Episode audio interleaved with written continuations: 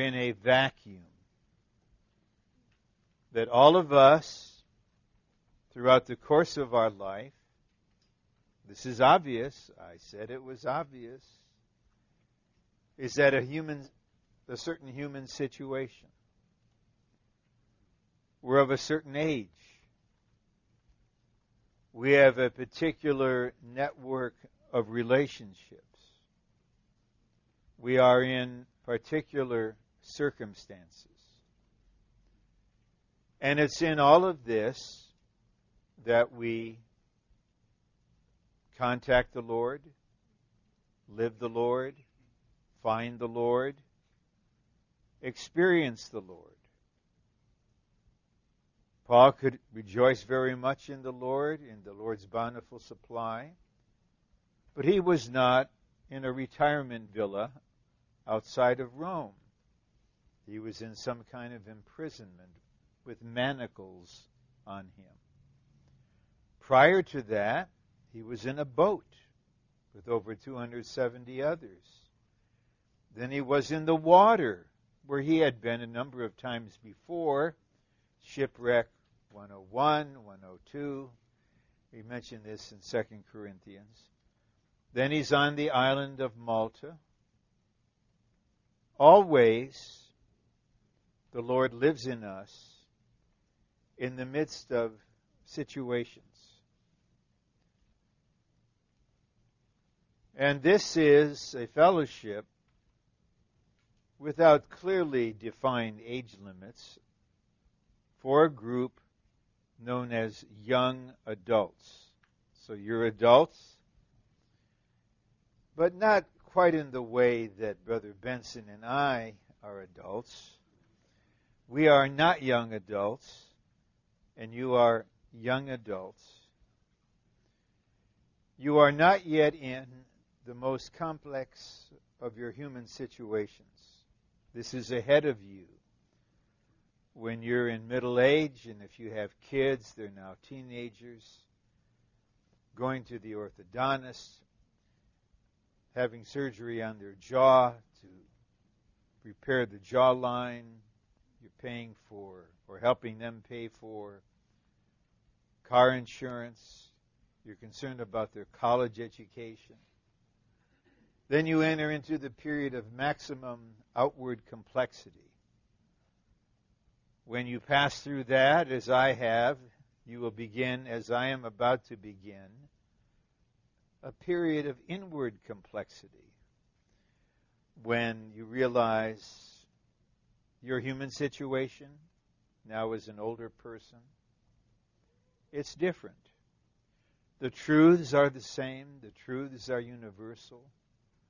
The Lord is the same, but He comes to us as the Spirit, and He comes to us as the Word in our exact, particular human situations. And tonight, He wants at least four things from us. He wants these things from me, someone who is bidding farewell to middle age. He wants these things of you who are in the category of young adult. The principles are the same, the revelation is the same, but the application by the Spirit in the body will be very personal, particular, specific, definite, and concrete. That is why we all need to pursue the Lord in a loving and affectionate way, open to Him, present ourselves to Him, enjoy Him, be one with Him. Because at any given time, we will be in yet another of these definite, specific human situations. So here's my brother Ryan. Are, you still at Building A? Your third year? The Lord measures that out to him. May the Lord bless you in your labor. I'm in another building when I'm on the campus, but as I pointed out intrinsically, we're doing the same thing. So, what I will present to you, the four matters I will share with you, what they will mean to you and how they will impact you, depends on the Spirit and on you. So my job is really simple. If I call it a job, let's just say my portion rather than a job, is just to follow the anointing within and to share the Word of God with you, looking to the Lord that He would dispense Himself into us. Then it's up to the Spirit and it's up to you what the application will be, what the impact will be. For some, they could be unexpectedly drastic and enlightening. For others, it just may be a gentle watering for now, with perhaps delayed impact to come. So I appreciate wherever we are in our human situation. We're not exempt from the human needs and problems and challenges of that stage of life. Brother Lee eventually became a very elderly man. And then he became a very ill elderly man. And that is where he lived the Lord. That is where the Lord lived in him. That is where he experienced him. And that is where he applied as he always did, the matters I'll present to you. So the content is not young adult specific, as if I have some kind of insight into the young adult psyche and can tailor make a portion of the ministry that will fit. Uh, that is a human approach. That is not the ministry of the Spirit. Okay, the first matter is to seek first the kingdom of God. And the Lord did not talk about this without a human situation. It's not only Matthew 6:33 has a context of verses before and after. The Lord speaking is addressing a situation of anxious seeking among the whole human race. He says in verse 25, Do not be anxious for your life. Then he says, in verse 31 Do not be anxious, saying, What shall we eat? What shall we drink? Verse 32 For all these things the Gentiles are anxiously seeking. That's the situation. I don't want to distract you by this illustration. But the whole country is in turmoil now in August over health care reform. And you have politicians advocating, and you have people protesting, and you have some saying the whole thing is organized. You have others saying there's some amount of that. There's anger there is fear. There's anxiety. It's an exhibition of the wheel of anxiety driving the whole human race. What will, what will happen to Medicare? Will my employer go off the, the private plan? Everybody's anxious. Except the Lord Jesus. Here he is. He needs something to wear. He needs something to eat. He needs transportation, although I don't, other than riding on the donkey one time, it seemed that he had a simple form of transportation that was walking. He needed a place to stay on any particular night because he was human. Yet he wasn't anxious. Are you anxious? What are you worried about? What are you anxious about? The Lord said, Your heavenly Father knows that you need all these things. But seek first his kingdom. Simple words. The but stands in contrast to the whole age in which we're living. Whether it's the price of gas, whether it's will the spending bring about inflation, what about this? What about that? The Lord lives in a different way. And He charges us to live the way He did. By Him living within us, we know from the epistles. And He told us to seek. Are you a seeker? What are you seeking?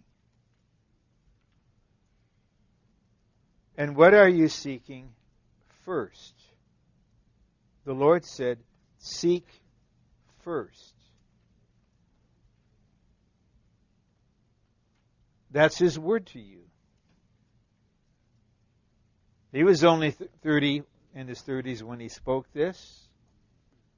He was talking to young adults if we can make a little application here. Some of them, like Peter, were married where the wife was. Hard to say.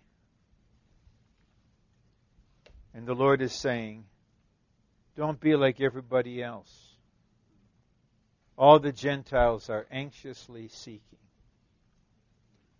Don't you know you have a Father?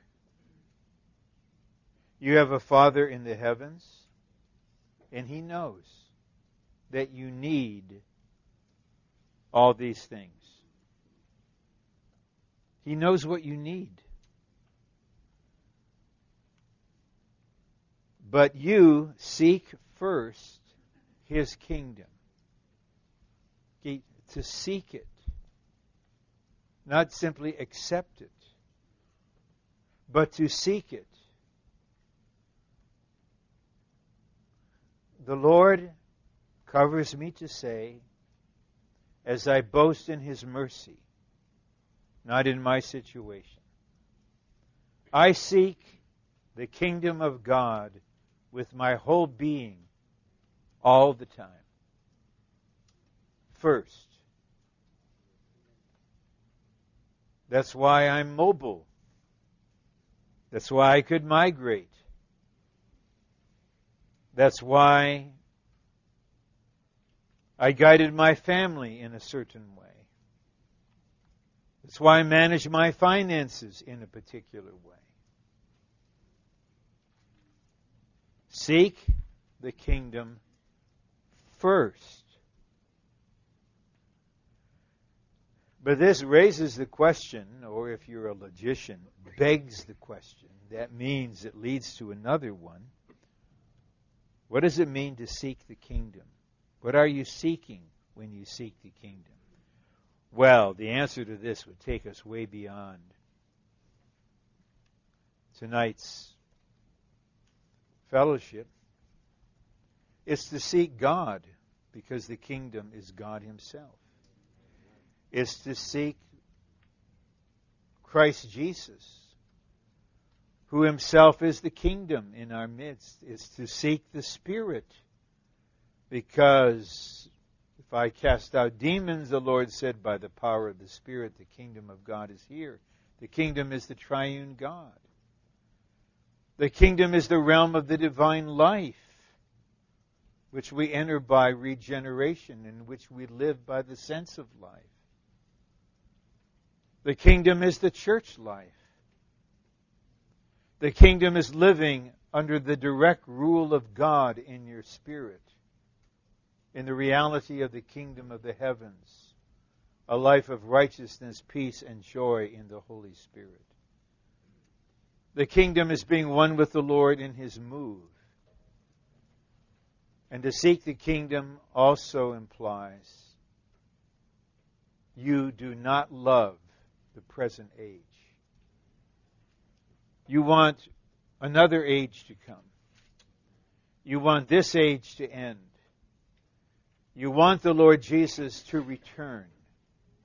You want human government to be abolished. You want all money and currency and trading to be permanently annulled. You want Jesus to come back and set up his throne in Jerusalem and reign on the earth for a thousand years. You seek this. You seek God Himself, the triune God. You seek the life of God. You seek to live under the rule of God. You recognize the kingdom is a realm of life, governed by the principle of the tree of life. It's the divine and mystical realm. It's the kingdom of the Son of God's love. It's a realm of incredible enjoyment. It's a realm of light, of love, of peace, of building, of shepherding. It's a totality of the divine life with all of its activities. And I'm not about to be drawn out by the price of a gallon of gasoline. And I'm not about to be upset if cap and trade goes into effect and the middle class as always gets gouged with $3,000 more energy taxes. I don't like it, but I'm not going to be drawn out by it. I don't care whether the Dodgers are winning or losing. I don't know, I don't care what the Angels are doing. I'm not affected by the stock market. I have needs like anybody my age. But I have a father, a real father. And he knows at any given moment what I need. And when I'm one spirit with the Lord, seeking the kingdom in the ways I've sketched, somehow the needs are met. Benson, i have just been musing a little bit more on the move to Houston 40 years ago.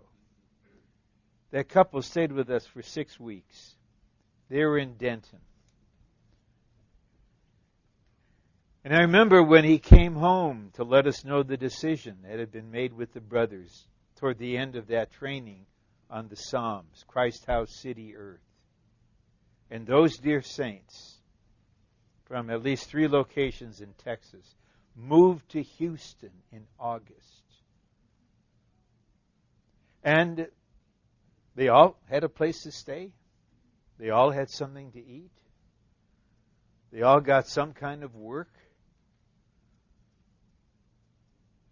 I didn't detect any anxiety in them. They sought the kingdom first because for them at that time to seek the kingdom had a name Houston. Houston. If you're one with the Lord in His move, you're seeking the kingdom first, then you move like within days, within weeks, circumstances permitting, and sometimes you have to kind of encourage them to permit. That's the practicality of seeking first the kingdom. And 40 years ago, that church was established. A glory to the Lord, a shame to the enemy. It will take eternity to measure what has flowed out of that church in Houston. So, what does it mean for you to seek the kingdom first in your situation? I know you have needs. You're single, you need to be married. You need to finish your, your education. You're in debt. You're maxed out on this card. You use another card to pay the minimum on that one. You have needs. No one is denying that. It's nothing to be ashamed of. But are you a Gentile? Are you the same as the unbelievers? Driven by anxiety? Or are you one of these people where Brother Nee's hymn says, The earth watches in solemn wonder as you seek the kingdom first. They are mystified and they're attracted and they're convicted all at once. Here is a person, a real human, not a strange human, a real human, engaged in age appropriate activities with those needs, but is not anxious. When the Lord illustrated about letting, letting your light shine before men to glorify your Father, he said, No one lights a lamp and puts it under a bushel. He used a Greek word that was at that time signifying a unit of measure of grain, the modios, indicating that it was the fear, the anxiety over the economic situation which stifles the Lord's expression, which frustrates it. You light a lamp, but no one would know it, no one would see it, no one would be illuminated by it, because it's hidden under the bushel. But there is this wonderful person who knew what it was like to work with his hands as a carpenter. And don't you believe he was a good one? Don't you believe he was diligent and fine and thorough in his work? He was the oldest of at least seven other children.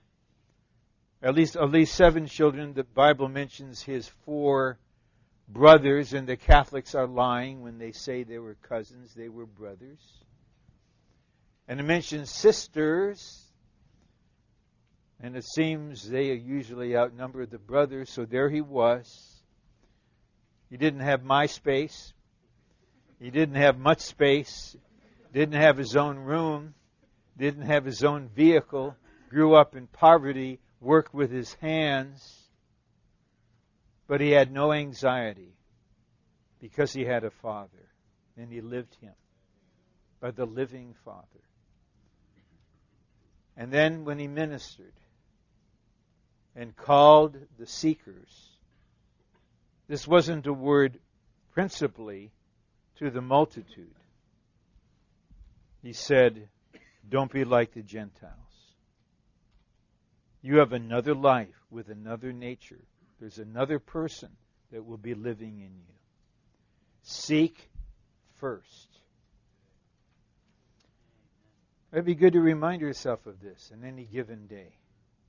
It's good, and this will bring us to the next point, to consecrate to the Lord. I gave a message to the training on this. I pray about this every day. But there's a sense when we consecrate, we are saying, I'm separate from the Lord. I'm not already His. So I need to give Him something. There's something higher, and this will be our next point, where you realize that I'm already His. I'm already one with Him. I can continue to pray. I consecrate this day. I'll do it tomorrow. But not in the sense of, Lord, I have this. Now I'm going to give this to you. I have this time, it's mine. But I give it to you. I have this amount of finance, it's mine, but I'm noble. I give it to you. The next point is higher than that. That is not being for the Lord, it's living to the Lord, in which we realize we're already His. We're already one with Him. And we need the verses on this point, and they're in two portions. The first is from 2 Corinthians 5. For the love of Christ constrains us. Because we have judged this, that one died for all, therefore all died. And here's the point. And he died for all, that those who live may no longer live to themselves, but to him who died for them and has been raised. This verse gives us a particular reason for the Lord's dying. He died so that those who live will live differently. Before his death and before their realization of his death, they lived to themselves. The self was the principal object. The needs were king. The problems were Lord. They were the center. They were the goal. They live to themselves. And the self is inclusive. It includes anyone or anything related to yourself. So I lived to Mackenzie High School in Detroit because I went there. I didn't live to Cody High School because they were the enemy as far as, or at least an adversary. So we all have a network of persons and things that are really extensions of the self. And all the fallen people live to themselves. But the God man Jesus died that those who live may no longer. You know, it might be good, but don't take this literally, although if you did, it may not be bad. I don't mean it literally. To have some very terse statements in view. One is seek first. Seek first. On the visor of your car. Or maybe on the remote. Or on the back of your cell phone. Or on the going out of phase pocket PC. Seek first. Another one is no longer. So I'm not interrogating you, but I'm your brother serving you. Is there a no longer written on your heart? If I were to fellowship with you for three or four minutes after the meeting, would I sense a no longer? A no longer in you? Something has been settled permanently. It's embodied in the words, no longer. There's been a drastic change. My testimony to my coworkers is this. I live to myself just like you. I live to myself just like all the ungodly in Southern California. But something happened and now my middle name is no longer. No longer. I work here just like you do. I have to pay for gasoline just like you do. I've got some feeling about the healthcare matter just like you do. But I'm a no longer person. Living a no longer life. Sorry for this recollection. The Beatles had this song a generation ago. He's a real nowhere man, living in his nowhere land. Well, I'm not a nowhere man, I'm a no longer man. No longer, I mean it. At a certain point, and I was already in the recovery, everything was to myself. My wife was to myself. My education was to myself. The church was to myself. God was to myself. Everything to the self. Then something happened. And there's the no longer. No longer. Live to themselves, not for themselves. That's too shallow. But live to Him who died for them and has been raised. We live to a crucified and resurrected person. And I've been considering this off and on for years. I still can't define it. What does it mean to live to the Lord? I can only approximate it. And I reconsidered Brother Lee's ministry on this this afternoon, and it seems that's what he did. It's indefinable. It implies I belong to the Lord. So I don't do anything for Him. I don't give anything to Him. When I wake up tomorrow, my life is the Lord's already. The day is planned by God already. God's sovereignty has arranged the situation already. When I say, Lord, I consecrate this day to you, which I will say it's with the realization I'm not giving you something that is not yours. I'm acknowledging everything is yours. I'm not suggesting how you should live your married life, those of you who are living one. But my wife, let's just say when it comes to finance, she doesn't have to ask me for anything. If there's some money here, there's some money in this account. I hope she would realize it's all to you. It's to you.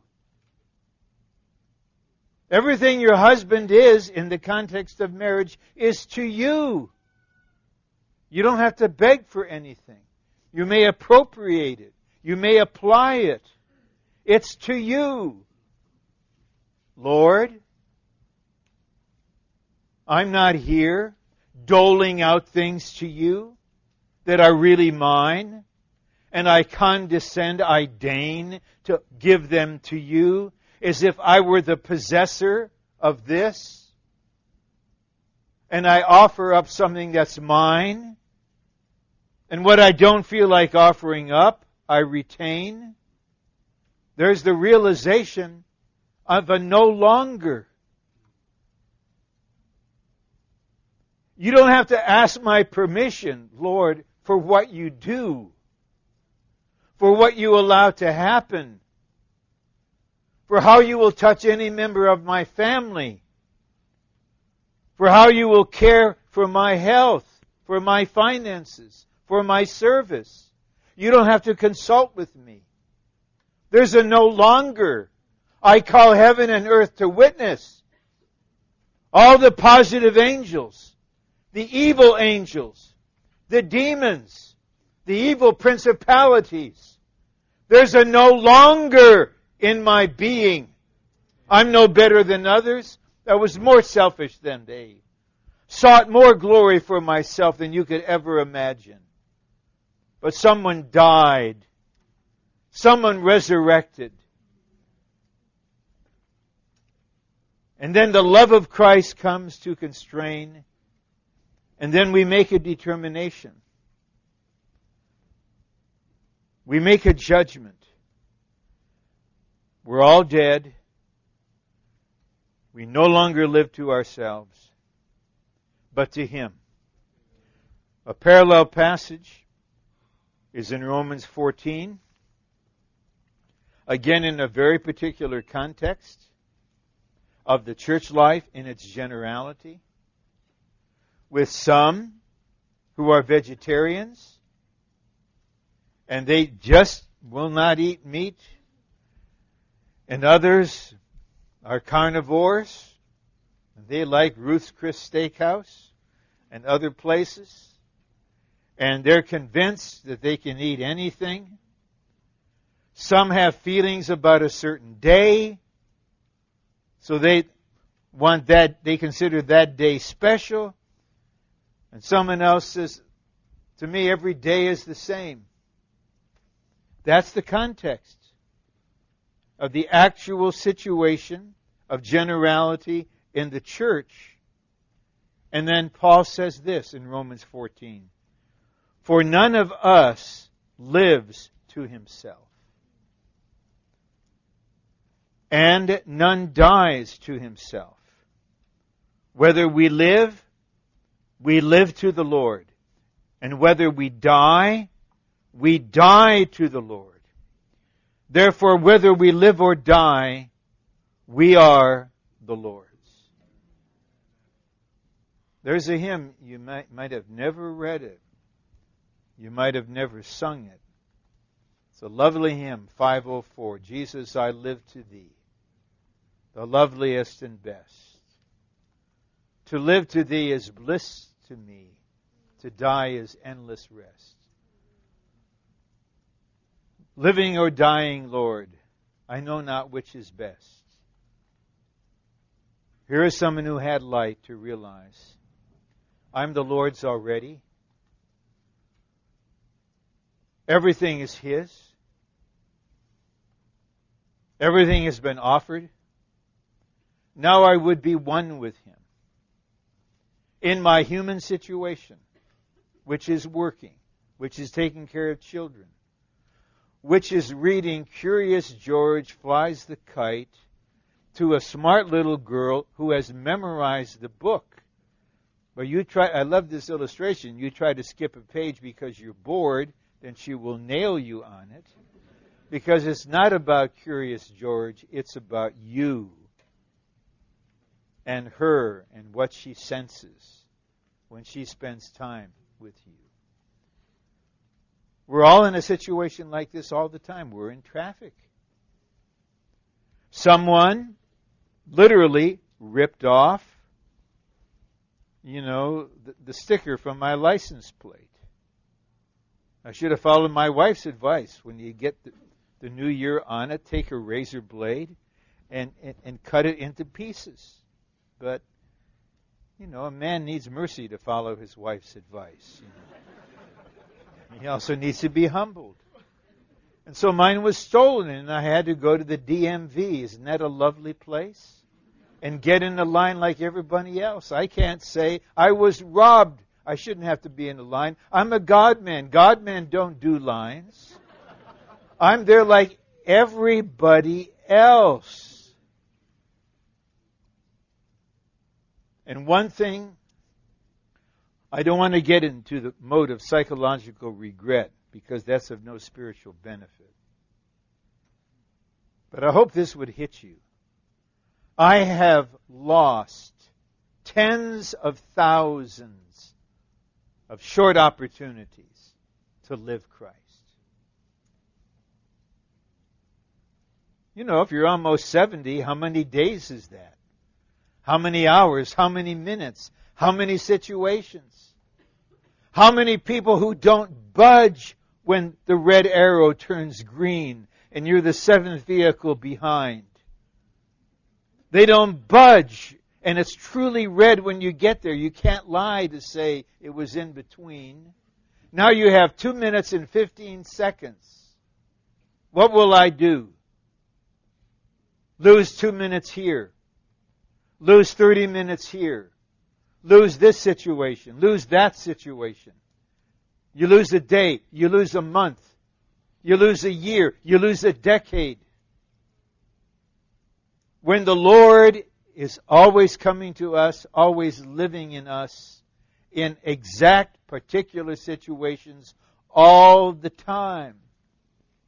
When I was a young husband, teaching in a very challenging multiracial school environment in the San Fernando Valley and having perhaps the most challenging students.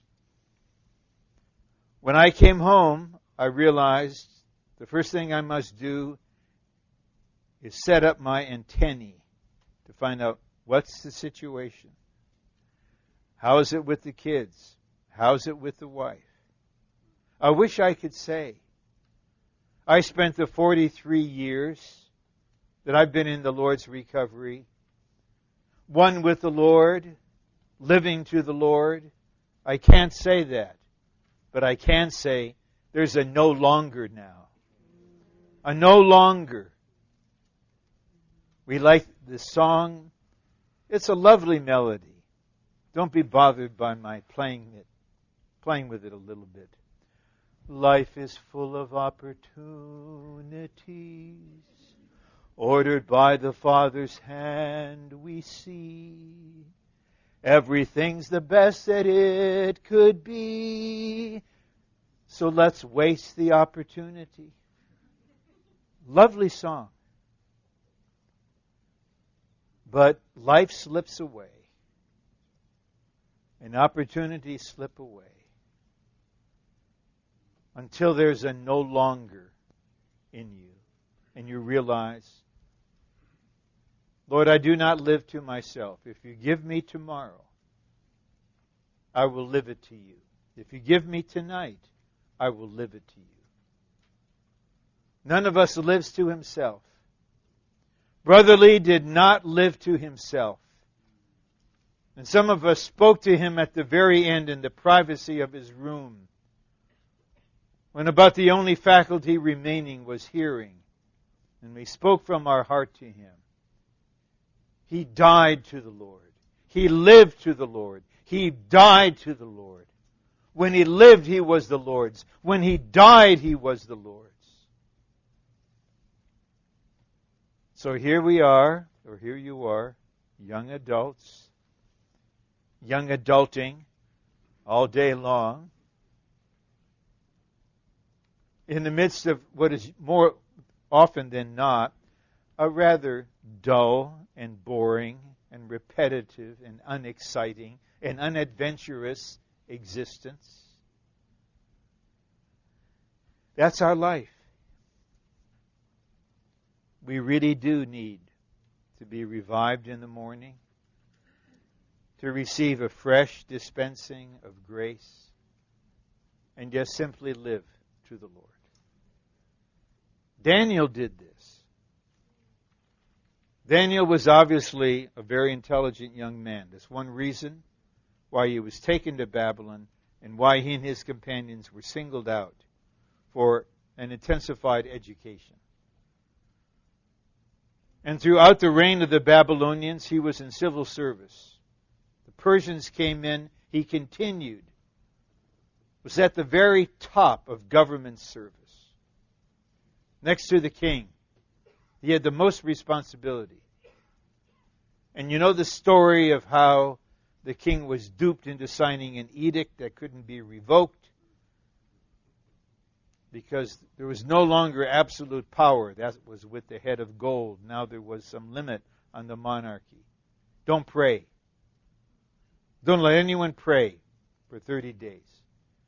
Daniel prayed as usual. And the king tried to rescue him from the lion's den. And the king cried out with wailing, Daniel, servant of the living God. And then the king came in the morning. Daniel, has your God whom you serve continually rescued you? Then he heard Daniel's voice. What a testimony. He couldn't spend his hours pray reading Jeremiah. He pray read Jeremiah and prayed the prophecy of Jeremiah concerning the 70 years.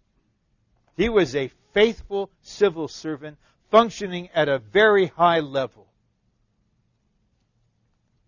But the king's estimation was You're a servant of the living God. You serve Him continually.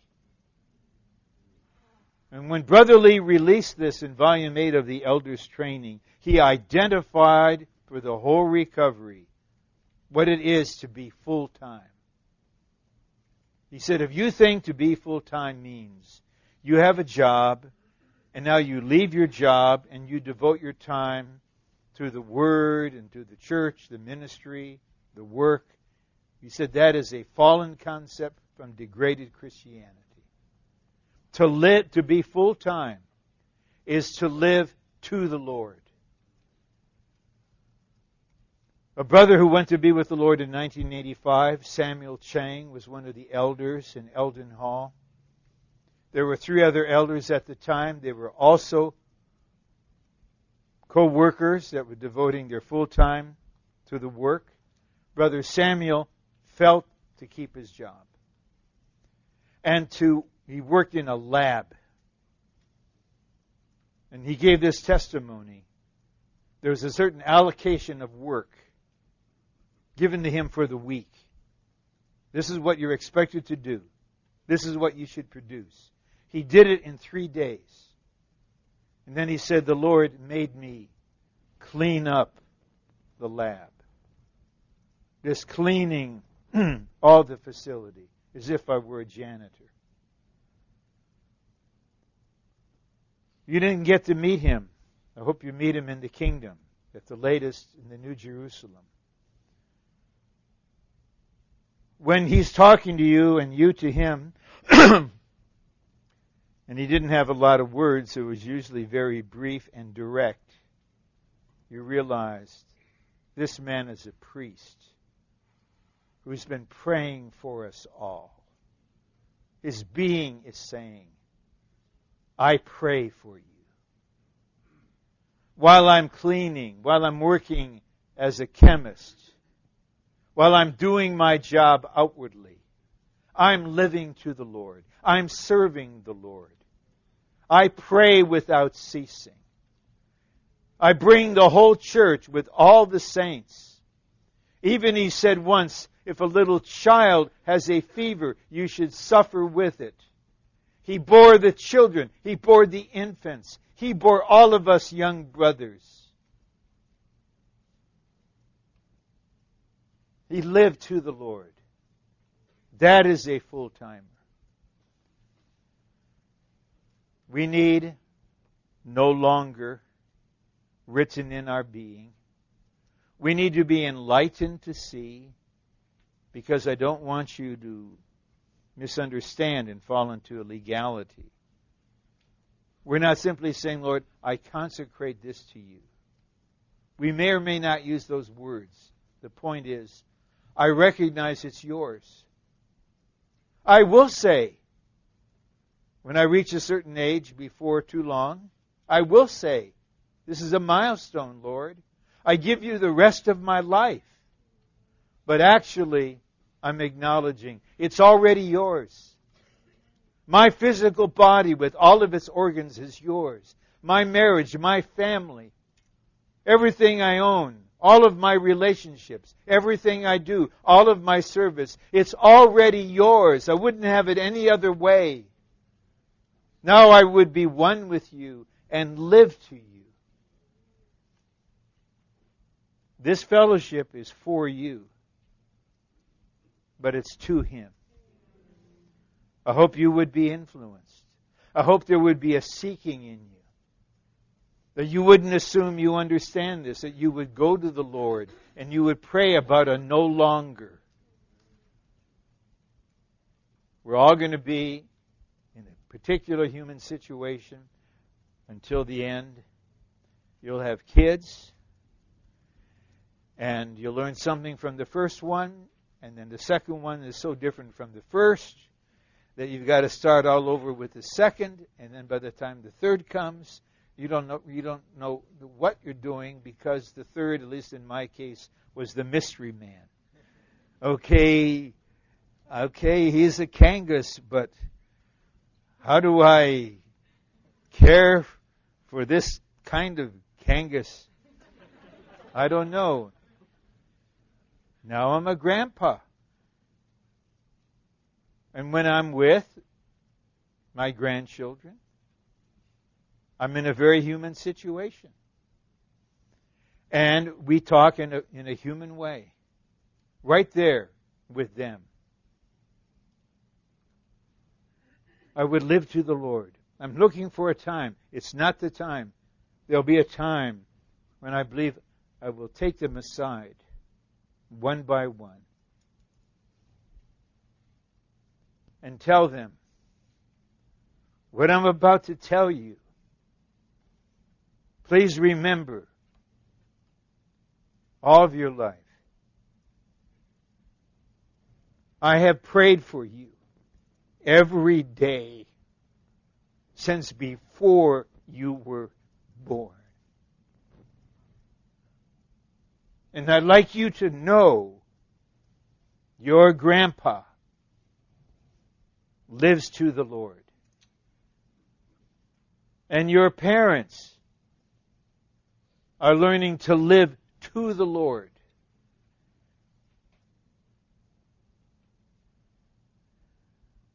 This is what it means to be full time. If you wouldn't if you don't have the heart to live this way, I don't understand you. There's just this huge gulf between us. What other way is there? I'm not going to seek. I'm not going to be drawn into the debate about health care. I have a father. I'm not superstitious, but I have a father. And he will take care of me until the last moment of the measured time. I'm not looking, my God is not in Washington, D.C. And he's not in the Oval Office. He's on the throne in the third heavens. And now, because he died, his son, and lived again, and came as constraining love, there's a no longer. Okay, how this will be applied. I would ask you, don't apply it yourself. Self applications just waste time. Self realizations about what the word is spoken is a frustration. Let the Spirit apply. What does it mean for you to live to the Lord in your situation? I believe that in the months to come, as some are living to the Lord, they will realize something. The Lord to whom I am living doesn't live in California anymore. If I want to live to Him, I'm going to have to catch up to Him and live to Him where He is presently living. Many of us have had this experience. You live in a certain place. You go for some fellowship. This happened. I went to Irving, Texas, 1984. Brother Lee asked me to come to his apartment. I thought we were going to talk about life studies. He said, How do you feel about Irving? Do you like it? I said, I like it. He said, How about you move here? How about you move here? So I hope I'm forgiven for this by the native Texans. Eventually I said, I'll live in Irving. I won't live in Texas. Anyway, I got over that. That's when you're still struggling. I went back to Anaheim, and it's like, I wonder, what am I doing here? I don't belong here. I don't belong in this house. Living to the Lord is very practical. It's very specific. This is a living person. He's the resurrected God man. He's the lamb moving. And when you live to Him, you're just one with Him. And however He's living, you live that way to Him. And others do the same. You stay, He moves. He stays, you move. There's no movement There's no human control, but there is a Lord. Then the two other points, and maybe we're sort of like having the long day of Joshua where the Lord is slowing down time. I mean, it's only 10 after 8. Doesn't mean I'm going to go to 8:59, but it does mean I'm I'm not about done. Amen. We come to the third matter, and I'm not sure what will come out about this. And this is so ordinary. This is just so familiar. I'm not ashamed to say it, but I'm prefacing it. It, it is just so, so known. We need to serve the Lord in the church. In a simple and pure way. When the Lord extricated me from Anaheim in 1984 and we moved there in January of 1985, I had this prayer because I had come out of a very complicated situation in that Anaheim. Believe me, intermixed and complicated and painful.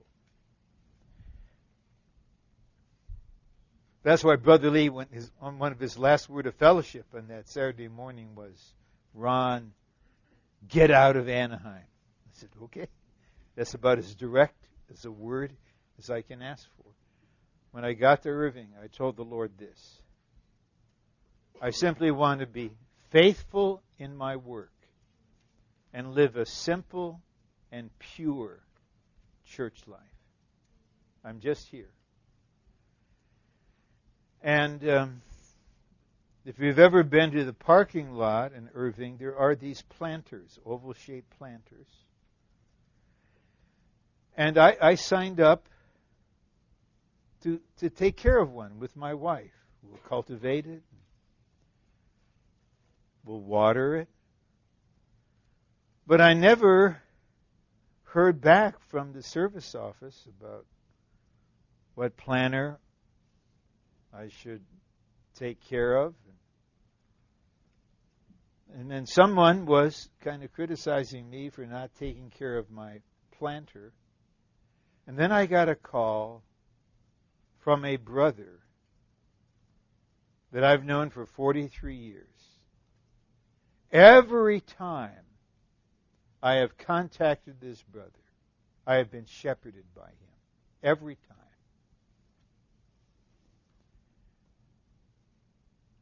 And uh, he's even less young than I am.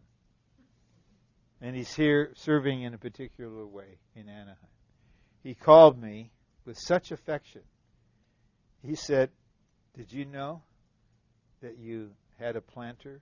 And he knew that I didn't know which one it was. And then he, he told me. So simple. When I had been in the church life for only a few months, we had these service groups. You ever heard of them? Anyway, we had these service groups. And somehow I got on maintenance. And as far as physical work is concerned, no problem. I did that from my youth. No problem. As far as ability to do anything, a big problem.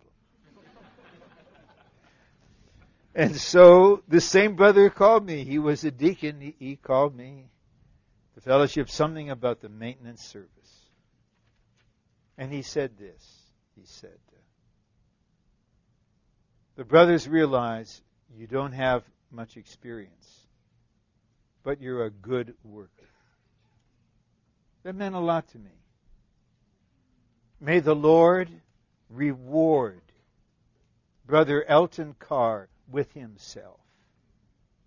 For thousands of instances of shepherding saints like this in the context of the practical service in the church. In that other Anaheim, the complicated one, the painful one, I had the feeling about serving in a certain way. So I went to one of the elders. I mean, that's what you're supposed to do. You should do. And uh, I said, I have some feeling to serve with the children.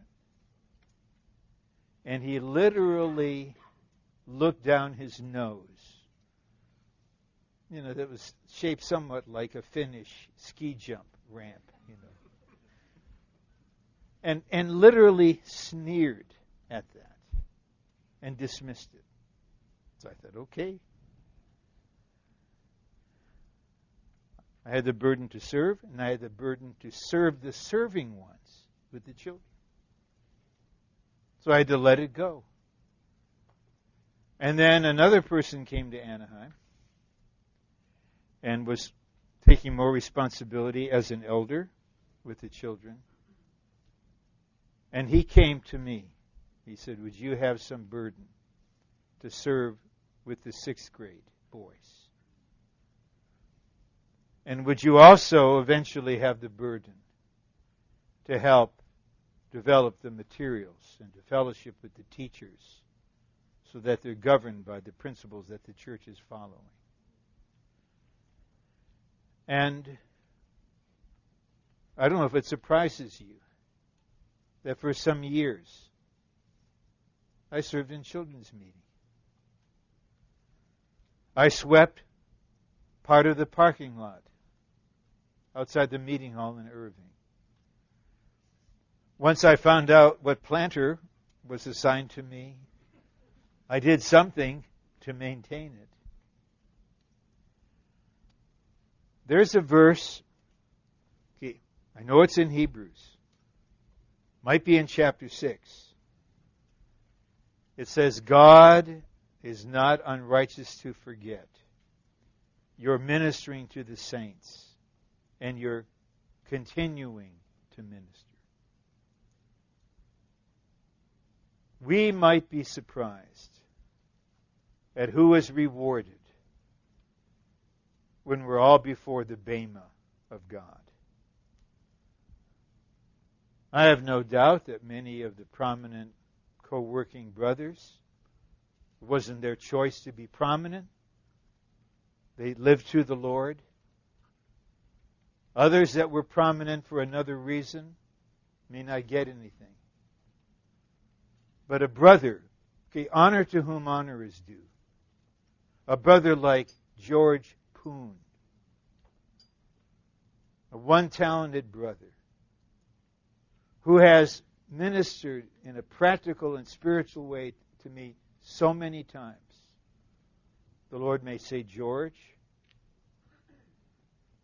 I have a record of all of your serving over all of those decades. You don't remember. On this day, you cherish this person. On this day, you prayed for this person. On this day, you ministered life to this person in the midst of your practical service. You served me in the church. You know what Moses told Pharaoh when he was having one of his confrontations with him? He said, Thus says the God of the Hebrews, let my people go that they may serve me. Just attending meetings isn't the prevailing testimony, testimony that we have been released from Pharaoh. It's our serving. The nondescript, may be unappreciated, practical service I write outlines. I give messages. John Blatz repairs anything and everything in my rental house. In the sight of God, is his service inferior to mine? Is mine superior to his? No way. And the Lord knows my heart in this matter. Oh, the preciousness of a serving spirit, a serving attitude, of living to the Lord and then realizing one byproduct is no ambition. Aspiration, maybe, that's of God. No ambition. I don't want to be anything. I don't want to have anything for myself. I don't want to be appreciated. The Christ who lives in me is the Jesus of the Gospel of Mark, the slave of God, the one who has was in our midst is one who serves. You, this is the Christ I live to. You're not yet coming to reign in glory.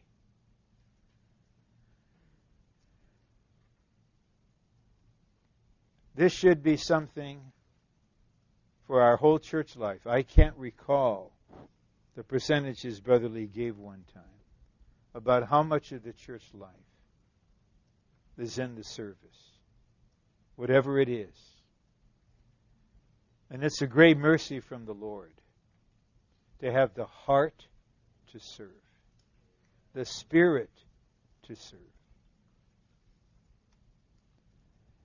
Brother Lee told the story. I don't want to say in what church this happened. I mean, it was not too far away. And out of necessity, because of an upheaval, some brothers were brought into the eldership. And the dear wife of one of the brothers had a big dinner to celebrate her husband's appointment to eldership. Too bad I wasn't there.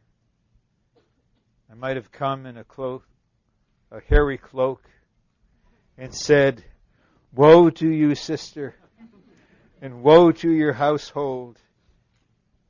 Your husband has entered into slavery. The reward, the crown of glory, is when the Lord comes. No crown of glory for your elder husband or for the wife of the elder husband. When he stands up to give the announcements, nobody listens. I'd rather give a message than give the announcements. Oh, oh, what splendor. That is my husband giving the announcements. Forget about it. You know, one of the things that will overturn 2,000 years of Christianity. One of the things that will shame the entire clergy laity system will be churches where everyone serves as a slave. According to their measure, according to their function, no high, no low, no inferior, no hierarchy. What a church as part of the God ordained way. Then we'll wash one another's feet. We will shepherd one another. We will love one another. We will love one another's children. So Brother Lee told the elders through Andrew. You heard that story from Brother Ed. The, the elders were meeting. Andrew was about to join them. They wanted to here, if Brother Lee had a word, Brother Lee said, Tell the brothers to love one another, that their wives should love one another, and love one another's children. What is this? How lovely. Now, the last point. And since I'm at the last point and it's 8:24 and we're meeting to 9, then methinks that there will be time other things, and that's just fine. I feel fully released. Uh, I just want to cover this last point. And it's something I treasure, and it's something I can't live without. But I didn't discover this experientially until I was about 57. and you're nowhere close to 57. So may my sharing this with you be used by the Spirit to create a situation in your life when your experiential entering into this matter will be much sooner than 57, not even 47, maybe not even 37. But it's not too late if you're 37. Come on. You're still 20 years ahead of me. What is it? The need for the Lord's blessing and the proper expectancy of the Lord's blessing with the realization I cannot live, and certainly I cannot minister without your blessing. I don't know how it happened. I don't need to know how it happened. Somebody prayed. Someone in the heavens prayed. And someone in the body. And it was a late afternoon on a weekday. I was serving in the, my office that was in at the training center, in a room that was prepared for that purpose by brothers like Tom Dvorak, whose service is remembered by the Lord. And I just sensed the blessing flowing just the blessing coming. And then was the realization how I need your blessing, how I pray for your blessing. And I began to pray, not distracted by it, but including this matter in the prayers. Not for myself merely, but Lord, bless me with yourself. How can I minister? How can I serve without your blessing? That the Lord covers me to say this. The Lord covers Brother Benson and the brothers in Texas. But from the time the Lord's recovery began there until now, the Lord's recovery in Texas has been under the Lord's blessing. And there's a factor for this. There's not a method, but there's a factor. And the main factor is the one accord among the brothers and the oneness of the church with the ministry. When I was in Anaheim, in the early 80s, I was being torn apart. I was a brother in the church. I loved the church. I served in the children's meeting in the church. I functioned according to my measure in the church. I loved and honored the elders in the church. And I was serving the Lord and serving Brother Lee in the ministry. And there was a literal partition in that meeting hall on Ball Road. And there were all kind of complications. Then the Lord moved, and my wife suffered from this. Directly herself, indirectly to her husband's suffering. And then we moved, and now we're in Irving. I'm not exalting Irving, I'm testifying. What a difference. What a difference, Lord, in the atmosphere. No tension, no discord between the ministry and the church and the work, but a beautiful coordination. That kind of oneness is the factor on our part that brings in the commanded blessing. I don't think I need to say too much about this. I'd like to leave room for the Spirit to speak much more. I would just say this and then close. I think that's what's going to happen. But I've been surprised before. Blessing means you don't have much, and the need is immense. But the outcome is far out of proportion to the means that you have. Okay? There are 5,000 males that are hungry.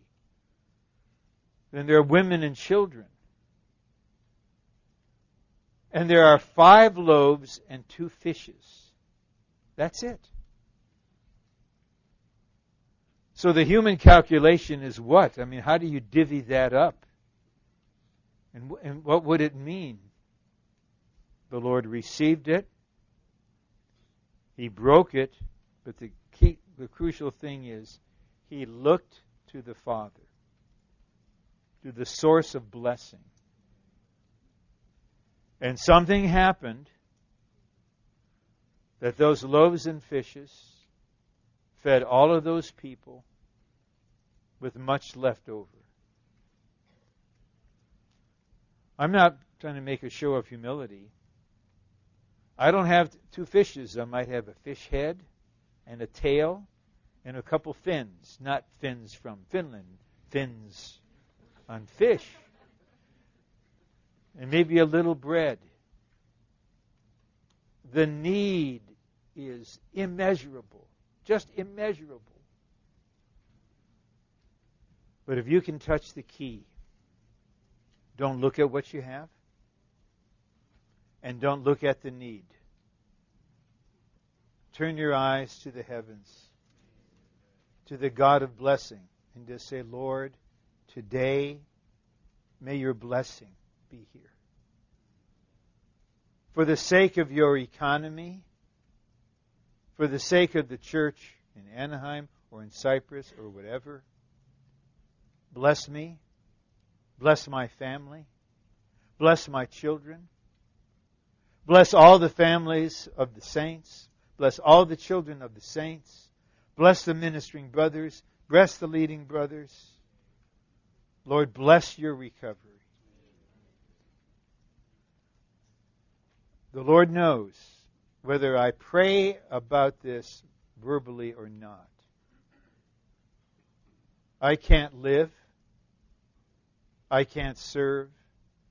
I can't minister.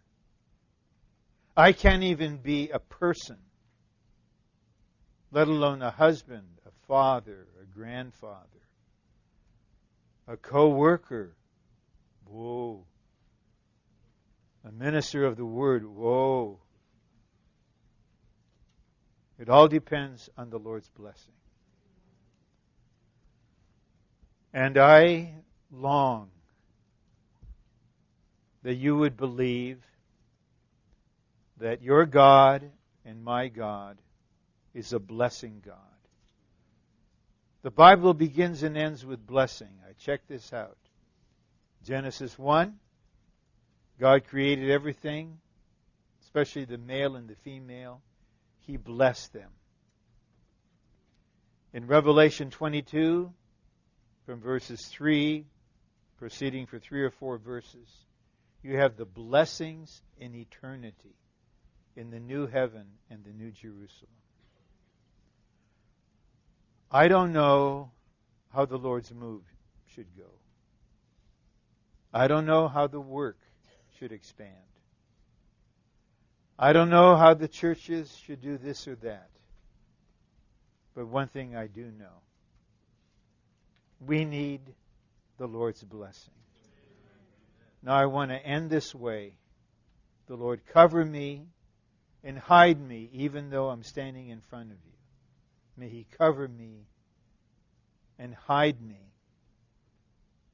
Because as one learning to live to Him and to serve Him, I would like to pronounce over you the full, eternal, unlimited, infinite blessing of the process and consummated triune God on you and on everyone and everything related to you from now unto eternity. May you are the may you be the blessed young adults. May you be like Joseph that wherever you are working that situation is blessed because of you. Oh, may the Lord bless you if I knew all of your names and if I had all the time. I just would like to be a Jacob. I'm not old enough at that point to release the full blessing. But I just would like to represent the Lord to you. He is the blessing God. And may your whole life be under His blessing as you seek first the kingdom of God as you live to Him and as you serve Him in the church. May it all be under His blessing. Lord Jesus, we acknowledge you as our beloved Lord of all. You are our lovely bridegroom, and we are your loving bride to be. Lord, we would let you live in us your kingdom seeking life. Lord, right, seek first the kingdom all over our being. May it be in every aspect of our living. Lord, shepherd us, please, in living to you. Not only for you, but to you. Every mother here, every professional brother here, every laboring brother here, Everyone serving in any way, may we all live to you in the midst of every human situation. Lord, reproduce yourself in us as the one who serves, as the one who washes the feet of his disciples.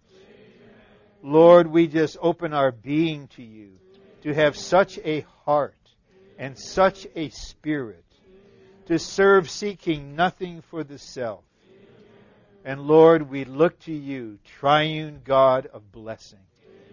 Bless us all in every way and from every angle. Bless our tripartite being. Bless our families and bless our churches. Bless your recovery. Bless the young adults all over the earth. May this word reach them all. Lord, raise up such a young adult generation in your recovery that would seek you first, live to you, and serve you under your blessing. Lord, you have spoken this. We believe this is your heart. This is your intention. And we thank you for giving us this prayer. Thank you for hearing the prayer that you have given. And Lord, now we praise you for answering the prayer, for hearing the prayer. We just acknowledge we are yours. We are forever yours. We are one with you. Everything is to you. For this we worship and praise you for your mercy, that you would pluck us out of this crooked and perverted generation, that you would rescue us from this present evil age, that you would visit us through the faithful brothers, and give us the opportunity to be a fresh, living generation, to bear the ark of testimony until our beloved Lord Jesus comes back. Praise you, Lord. Thank you, Lord. Glory be to the triune God.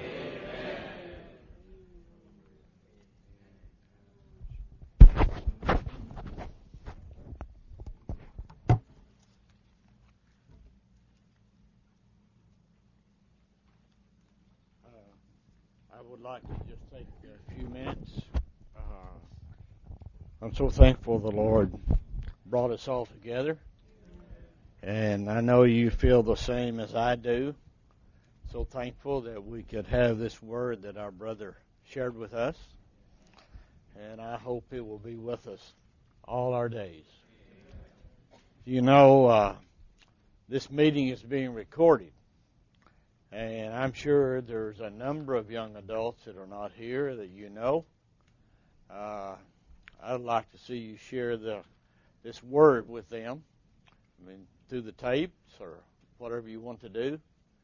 But anyhow, tapes will be available, and you can order them and uh, for your own listening. And I think it'd be good to listen to this word again. Uh, I have to testify to you all, I have been greatly supplied and strengthened and helped by this word this evening. I would like to take a few minutes. Uh, you know, we we passed uh, out the sheets to you. Uh, those of you that were in the church in Anaheim last year, you know what these are. Uh, we met uh, once in the fall and once in the even, uh, in the spring to have fellowship together. We did that by having six different meetings on the Lord's Day uh, during the fall and in the spring by languages and and also by uh, with English we had to have do it by our districts. But anyhow, we had six meetings to cover all the young adults, and over 200 uh, gathered together in those meetings. I don't know how many we had this evening. Uh, we'll get a number here a little later. But anyhow, uh, I just wanted to remind you, and I know that some of you were not in those meetings and you didn't receive these outlines. But these outlines are what was covered in the in the fall last year and the spring this year. Uh, this first one here, our goal to enter into the organic practices for living and overcoming life. Uh, this was our fellowship uh, in the fall, and we enjoyed this this fellowship very much. Eight, uh, twelve points. Uh, ha- having a scheduled living, uh, having an upper room consecration, having morning revival daily, and that is being revived every day, and reading the Word daily, and reading the ministry daily, and praying daily, and calling on the name of the Lord, spending some time to pray, and joining with a companion or companions in prayer two or three times a week,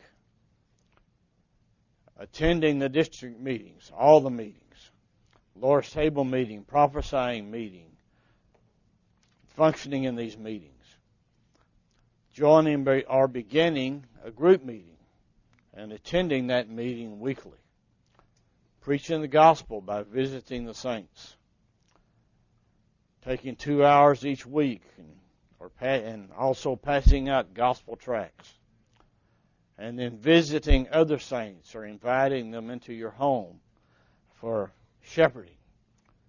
All these 12 points, I hope that gradually we can't just pick up all 12 points I don't believe. But gradually, we would become brothers and sisters living in the church life according to these 12 points. And I believe an overcoming one will live this kind of life. And anyhow, uh, I would like to ask you if you uh, haven't seen this, or if you have, to read through it again and pray over it even. Of course, in the fall, then our fellowship at that time was over two points, and the first one was over practicing prayer in groups of twos or threes. And I hope, brothers and sisters, that we all could find a companion that we could pray with at least once a week, or maybe twice a week, or even three times. One companion or two companions that we can pray with together by gathering together or over the telephone. Anyhow, saints, we need this kind of living in the church life, this kind of blending with one another. That we are just those that pray with our companion or our companions concerning everything related to God's divine economy and especially the Lord's move here in Anaheim. Anyhow, the second point we covered, if you recall, was on the matter of the gospel. And I hope that the fire is burning in us more and more concerning the matter of the gospel. The Lord wants to save people and gain them for the church.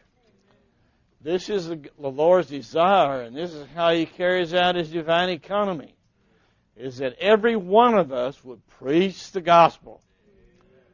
Of course, to all kinds of people, our friends, our colleagues, our neighbors, you know, anyone and everyone.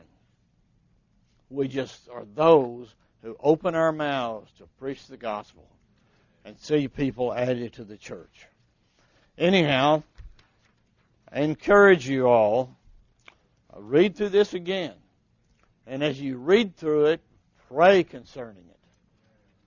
Find some time that you can spend just a little time to do this. Well, I would like to, I had the intention, if there was time, also to share five points that I want to leave with you for your consideration. And I don't have time to, to dwell on these, but I'd just like to read them to you. These are five points uh, that was shared with the uh, co-workers or some who are being brought in to labor as co-workers uh, just a few weeks ago. These five points. And I would like to just run through them with you in just a few minutes and let you hear these five points. Uh, I hope these five points would become uh, the living of all of us young adults. It's not just for the co-workers; it's really for all the saints. But we fellowship them with the co-workers. But anyhow, I'd like to repeat them uh, before we we leave out of here. This is to me five points that must be experienced and practiced by all of us. The first point that we shared was is that we need to hand ourselves over to the Lord. We need a definite time with the Lord, brothers and sisters, where we hand ourselves over to the Lord. That means we hand ourselves over to the Lord for the carrying out of His divine economy, for the building up of the church and our locality. We are no longer ourselves, but we, it's not just a matter of consecration. We used that word last fall, but I like to use the word which Watchman Nee said, we need to hand ourselves over to the Lord. That means we take our hands off of our own lives. We are here for the Lord. And we have a transaction with the Lord in which we hand ourselves over to the Lord. Everything is the Lord's. Our family is the Lord. Our job is the Lord. We ourselves are the Lord's. And we live for the Lord, and we live to the Lord to carry out the Lord's divine economy. And I hope all of you would have a transaction with the Lord where you're before the Lord in your private room, not with your wife or your husband or your roommates, but you and the Lord and you just hand yourself over to the Lord, giving Him full access to every part of your being. You are just His, handing ourselves over to the Lord. And then, it's not that we are building up spiritual giants, but the picture we see in Ezekiel is four living creatures coordinated together. And brothers and sisters, I hope you would spend the rest of your life not just building up yourself individually in a spiritual way, but building yourselves up with some others, at least three other living creatures. In other words, you have been brought into a coordination and you're living your human life in the way of coordination. Nothing is individual anymore. You give up all individuality. You're just those who have handed yourselves over to the Lord and you don't live out your own life, but you live your life with others. We become living creatures on this earth, blended together with others.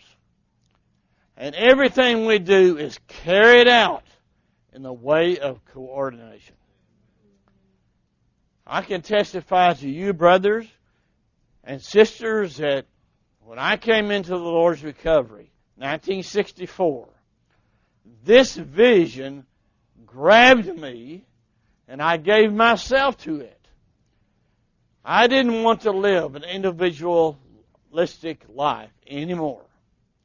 I wanted to live a life in coordination, a life in fellowship, a life moving with others in everything that I did. And I've sought to practice this, you know, my whole Christian life, or at least since I came into the Lord's recovery. Because we are not individuals here, brothers. We're a body. And we need to be blended together.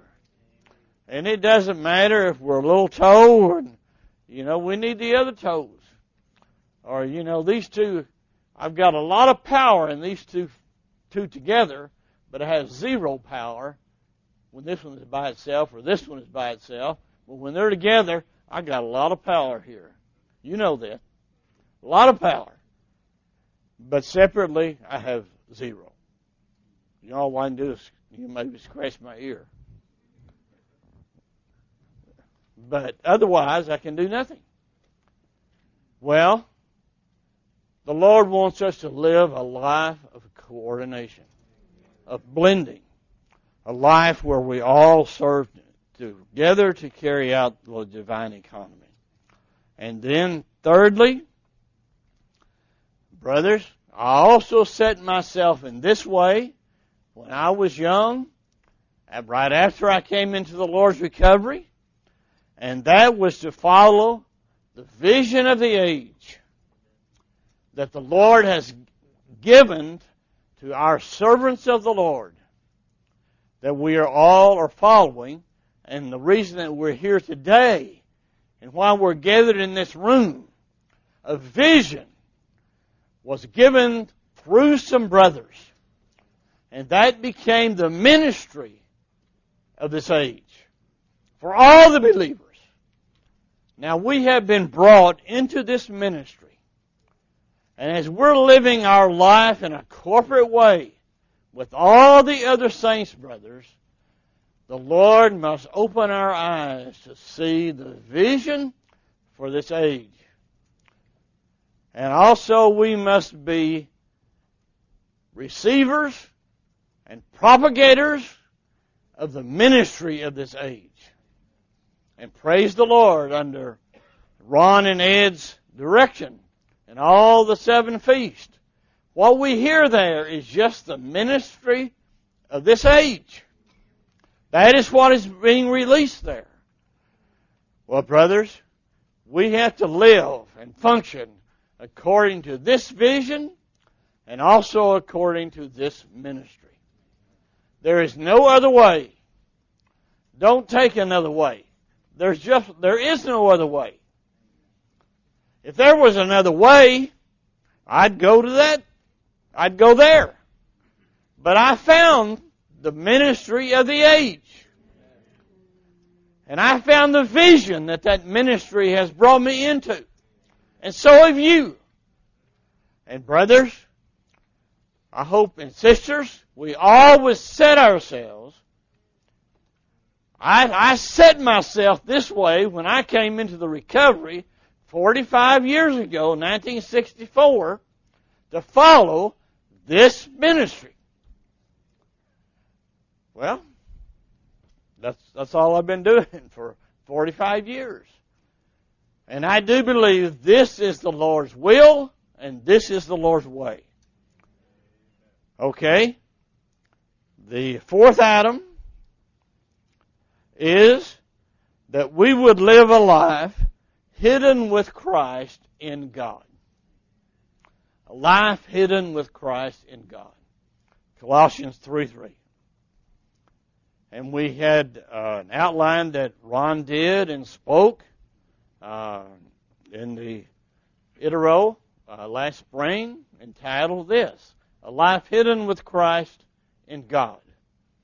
Well, brothers, we shouldn't live our Christian life with a lot of things producing some kind of fanfare or some kind of for our recognition or for our praise or glory. We don't live, we're not these kind of Christians on this earth. We're just here living a life that is hidden with Christ in God. And a person that lives this way, brothers and sisters, has roots that sink deep into the Lord.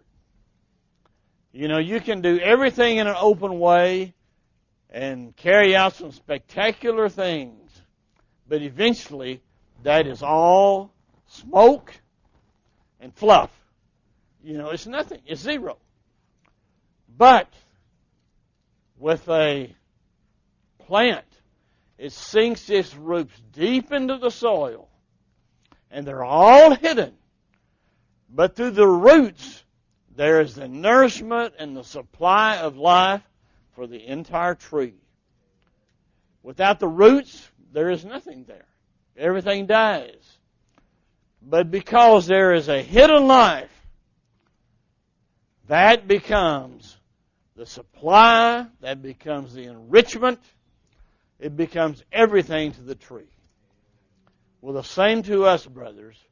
A life hidden with Christ in God has a life with deep roots, sinking into Christ, sinking into the triune God, making Him our everything. We live Him. He's our life. But this life also, it is hidden. No one knows we're living such a life as this.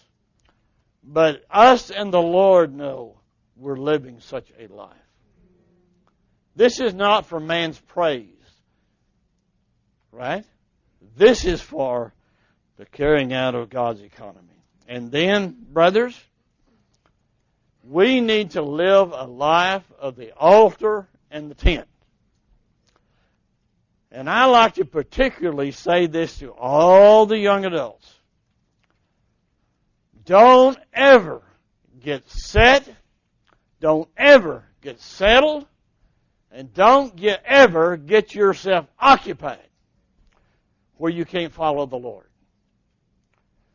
We need number one, just like Abraham, we need an altar where we've consecrated everything to the Lord.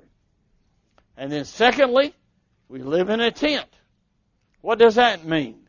That means we have no permanent dwelling. That means we're nomads. Right?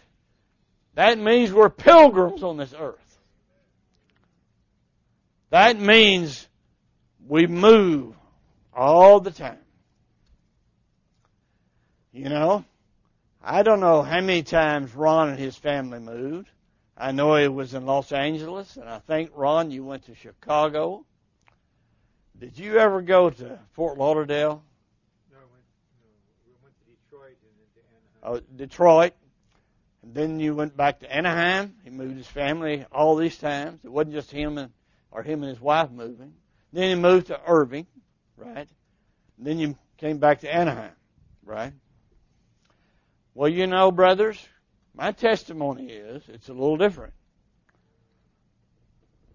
I I have moved with my family since I've been in the recovery at least 15 times to different cities. I don't count the moves I made within the locality. Those are those don't count. I got a lot of those moves. But I've been privileged to move 15 times with my wife and my children. Of course, not all of them were because as um, my children got older, they eventually left home and I kept moving. But anyhow, brothers, I'm so happy that I got to live such a life. And my life, the average length of stay in a locality has been three years.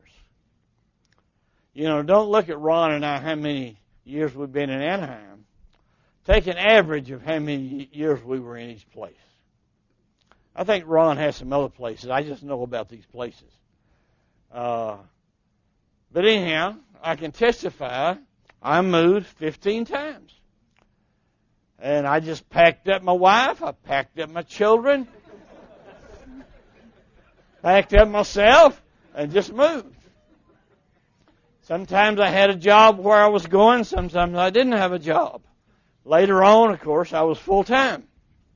But anyhow, uh, brothers, I hope all you young adults, brothers, how many are in the meeting tonight? What number? 187 saints here tonight. I hope we would have 187 pilgrims in the church in Anaheim out of the, just the young adults. We would have no permanent dwelling. All we would have is an altar and a tent. Don't live in a house that can't be moved. Live in a tent. Spend your whole life that way. I can tell you honestly, I'm ready to move again. This time I don't have as much to move. I don't have to move my kids. Just take my wife with me and I just go. Anyhow, brothers, all of us need to live a life of the altar and the tent. There's 187 in the meeting tonight. I hope that 187 of you would eventually leave Anaheim. Just go. All over the United States to spread the Lord's recovery. All of you would go. You know, Brother Lee, in 1984, he spoke to the saints out here and he said 50% of the churches, the saints in the churches, should migrate. 50% of the churches in California. And then he zeroed in on Orange County. And he said, well, I don't want to devastate, you know, the church in Anaheim. He said, how about we give up 10% per year? In other words, he's getting his 50% another way. Anyhow, Brother Lee's burden was that everyone would just go. Of course, as Ron said and shared, it has to be under the leading of the Lord. Some may stay, some may go. But in principle, all of us should live, not set and settle and occupy. And I hope that I will see nearly all of you leave Anaheim. I hope within a few years, nearly all of you will be gone. And because you love the Lord and you're preaching the gospel, you will leave all your fruit here and you just go. Why wouldn't you go? Anyhow, I don't want to say too much. Anyhow, we're going to have a conference uh, over Labor Day weekend, and the whole thing is going to be on migration. So we'll say a lot uh, during that time. Anyhow, brothers, I just and then the sixth point. I had six, not five. Brother Lee talked about digging a canal out of California or out of Orange County. Digging a canal that release, would release the saints. I hope that you would join with all the co-workers to dig a canal out of Southern California. a canal that would release all the, all the dear saints. You know, this, the saints in the churches in Southern California have such a rich deposit. They've been under Brother Lee's ministry for years and years and years. And it is not just merely for the local church in that place that they receive such a ministry, but they received it that they could spread it throughout the Lord's recovery. And we do that by migrating. Anyhow, uh, we'll say more uh, over the Labor Day weekend. But anyhow, saints, I'm so happy. We're uh, a little bit late here, but I'm so happy that we all came together tonight. And I hope uh, from the word that was released here, the Lord has spoken to you. I know He has spoken to me. And I hope much fruit would be born by our gathering together. Thank the Lord. Could we pray just a few minutes and we'll have a few announcements and we'll leave.